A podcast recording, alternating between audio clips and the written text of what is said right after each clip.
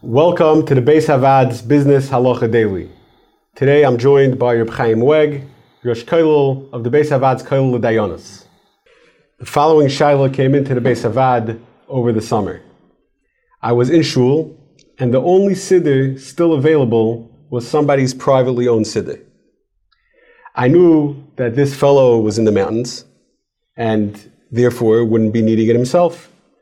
Can I use it without asking him? Similar Shaila, would the same thing apply, let's say, to a talis or tefillin, if I wouldn't have had my own? So this is actually a fascinating question.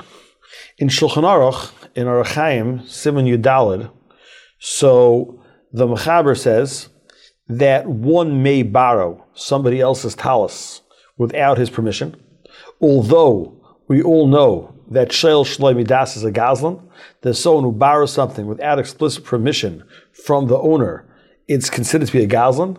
But Chazal tell us a klal that nichalele inish deli ovid mitzvah People want, people are happy that someone else should use his property for a dvar mitzvah, as long as he does not have any hefsid, he doesn't have any loss, and therefore Shulchan Aruch paskins that it's mutter to use somebody else's talis without his permission, even though the person is being a shleim shleim das, but since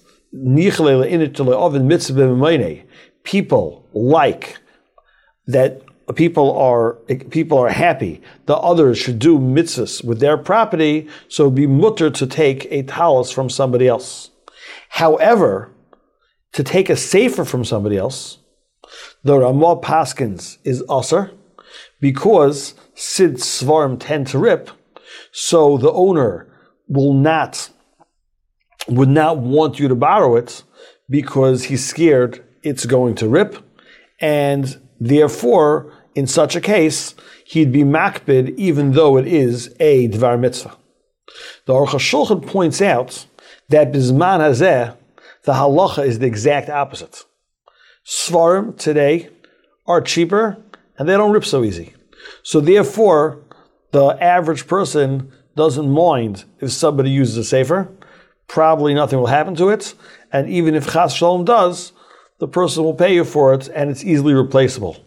However, a people are more makbid on because it's a beged, the other person might make it sweaty, and therefore, even a talis which is left in shul should not be borrowed. You know, a person leaves his talis full on by his seats, that talis should not be borrowed without explicit permission of the owner. Tefillin bismanazeh. each person has his sefer and his hidurim. So I think that for sure people would not want someone else to use their tefillin without permission. They would be scared that it would be ruined and hard to fix and hard to replace.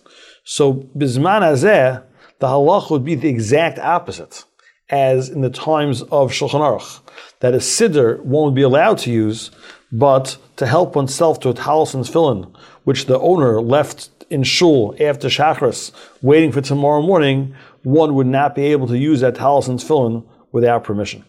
Now, the, the impact of somebody writing in a sefer um, some sort of um, to this rishus. So, if somebody is that something that a person needs to be concerned with um, if they borrow somebody else's siddur? Well, the truth is, depends what it says. If the person says, if write, they write inside, don't use it, so then obviously you can't use it. If they write that you can use it, but don't take it out of shul, or you can use it, but make sure you put it back in its place, you're probably required to do that anyway.